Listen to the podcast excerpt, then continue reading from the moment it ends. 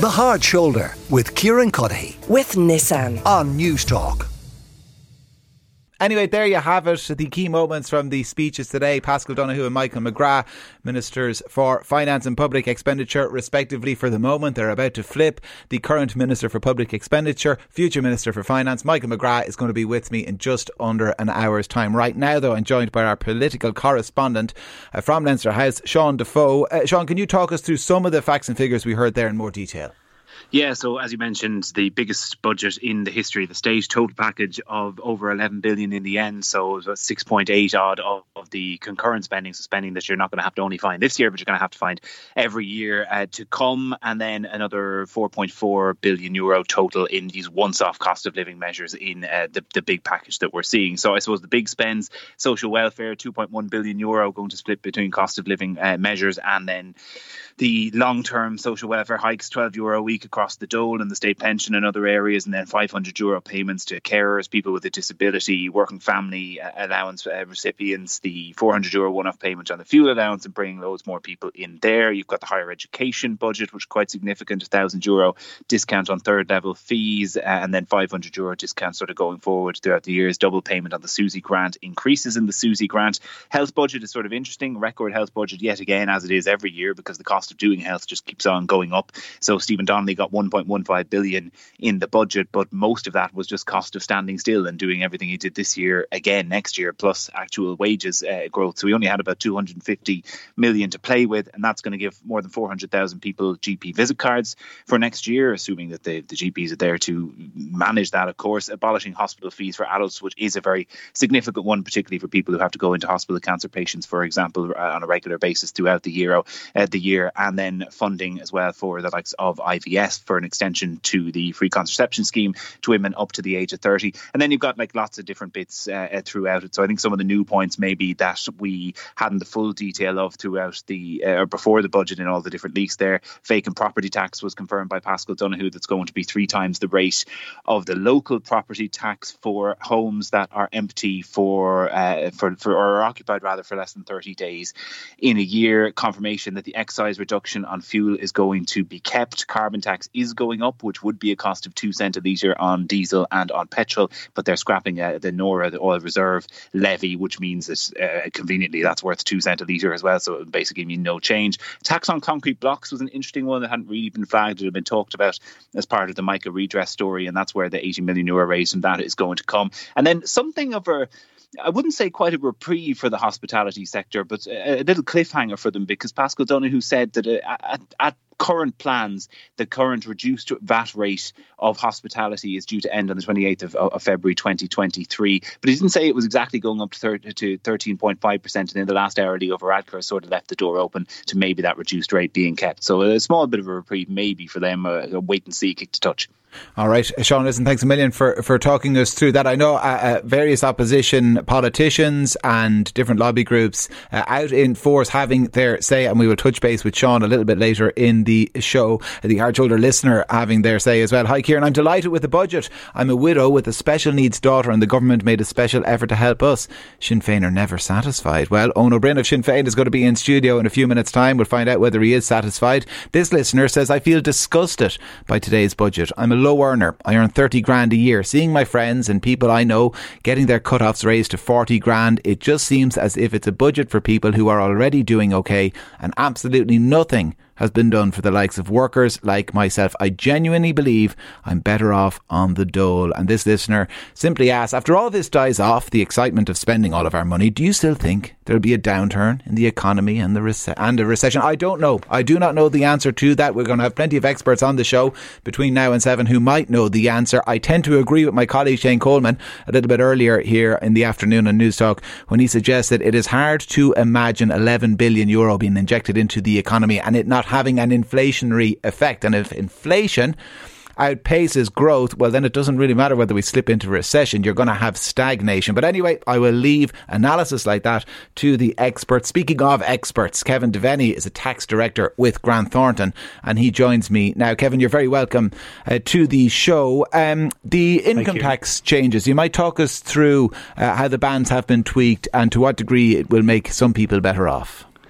Hi, Kieran. Yeah, the uh, at a high level, the uh, the the standard band is is moving from the current position of thirty six thousand eight hundred euro to forty thousand euros. So in, in effect, uh, there's a difference there of 640 euro or there thereabouts uh, in a single person's uh, pocket um, on a given year. Um, so on top of that, so that's the the, the significant piece there. Uh, but there's also been slight adjustments to the personal tax credits, PAYE credits and CARES credits. So they're, the personal tax and the PAYE credit are, are shifting from 1700 to 1775. So they are uh, smaller adjustments in previous years. They've they've moved up uh, by around 100 euros, so a slight uh, decrease there. Um, and the carriage credits then are, are, going up as well. So that that's the income tax piece at a at a very high level in terms of the the, the individual.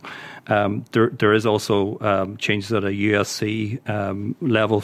Uh, the two percent rate uh, is increasing from 21,295 euro to 22,920. So uh, another positive change, uh, but that's just to take account of the, the minimum wage uh, increasing so that those people don't come within the charge of USC.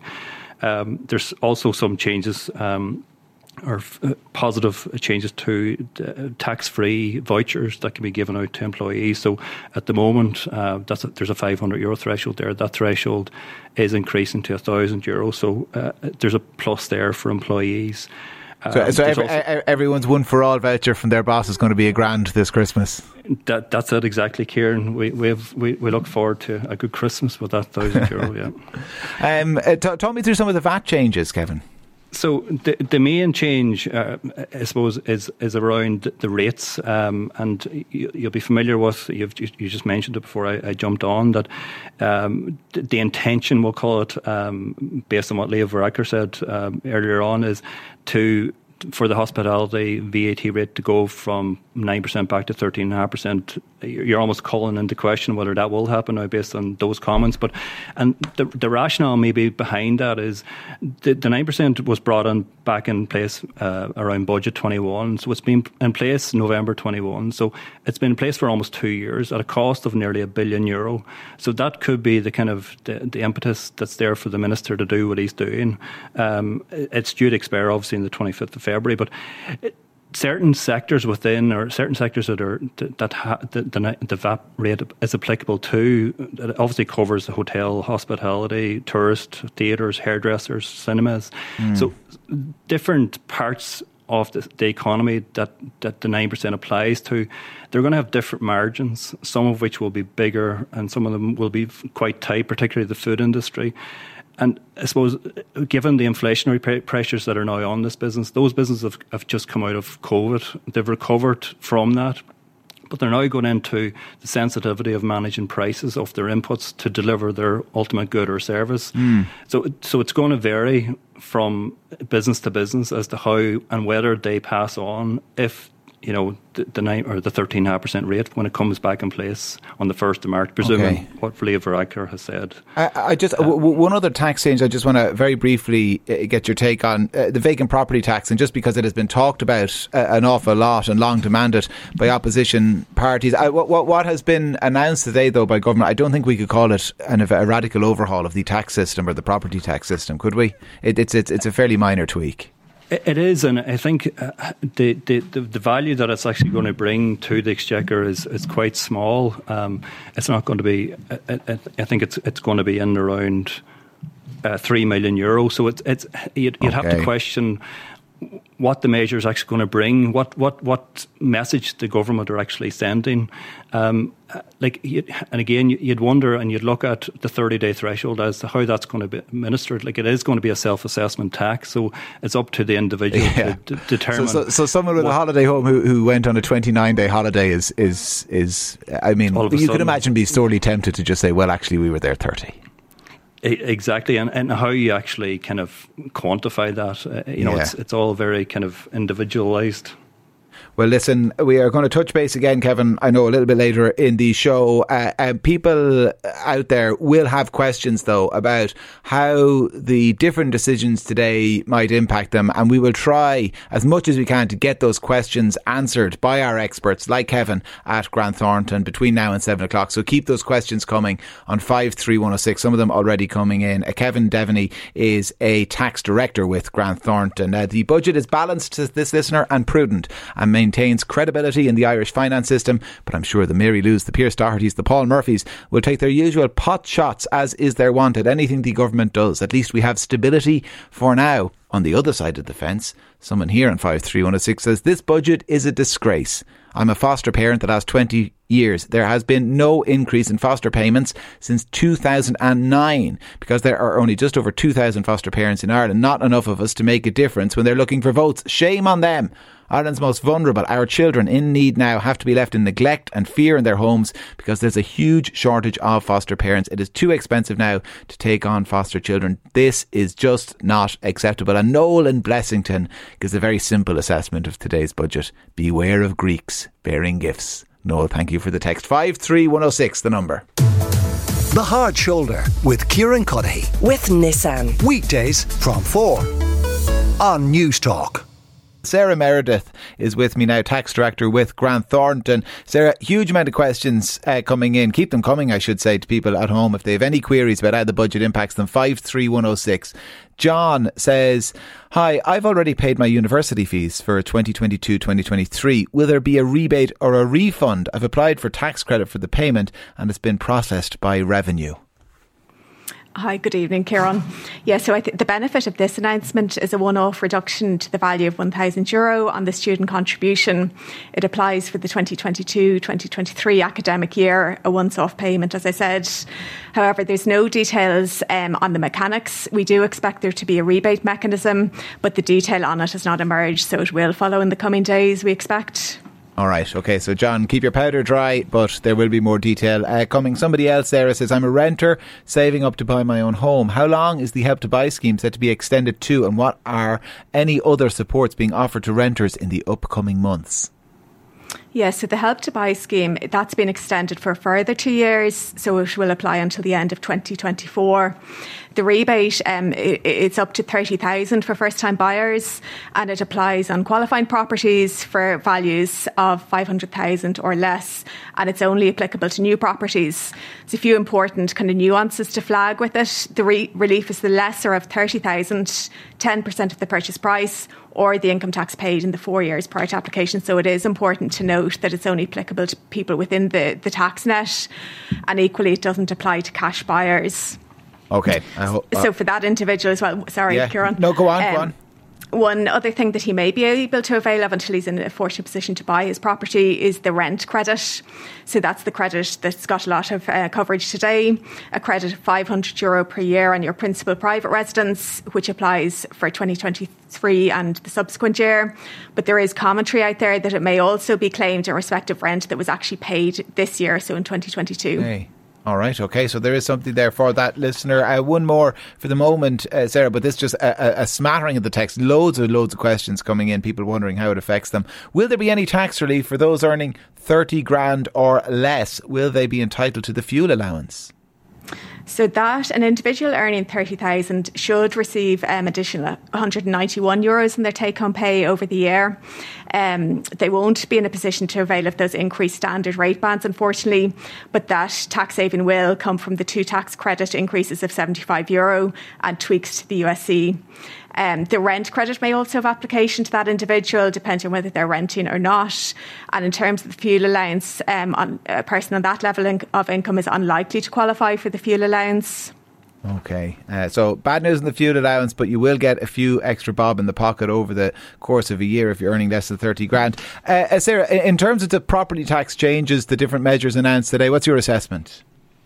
Yeah, so I think on the tax side, we've seen five key changes um, introduced on the property side. If I just summarise kind of at a high level initially, Kieran. So we have a stamp duty rebate, and that's where you acquire a site and develop it into residential property so you can generate a tax refund on the back of that. And that's been extended.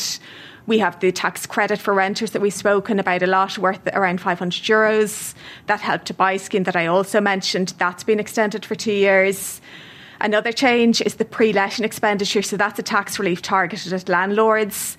And the way it works is you can reduce your pre letting expenditure against your rental income. So that was previously 5,000 and it's moving to 10,000. However, the vacancy period is also being reduced. So it's moving from 12 months to six months. I think you can see the government's kind of ambition to get properties into the market and do any pre letting work quicker and release those properties onto the market. And then the fifth um, kind of change in the tax side is the vacant homes tax. And that's a tax that would be based on three times the rate of your local property, ta- local property tax. It will be self assessed and collected through revenue. The tax take is anticipated mm. to be hmm. quite low, three to four million. And the definition of what is a vacant property is if a property has been empty for more than 30 days in a 12 month period. Uh, and that's uh, self-declared. I understand. It's all the honest brokers out there who stayed in their holiday home for 29 days. Uh, they have been warned. I mean, there's an honesty box uh, at play here. Sarah, Listen, thanks a million for talking us through that and answering those questions. Uh, Sarah will be back with us along with some of her colleagues a little bit later. If you have questions, keep them coming. 53106. We'll get the news headlines now. Here's Andrew. The Hard Shoulder with Kieran Cuddihy. With Nissan. Weekdays from 4 on Newstalk.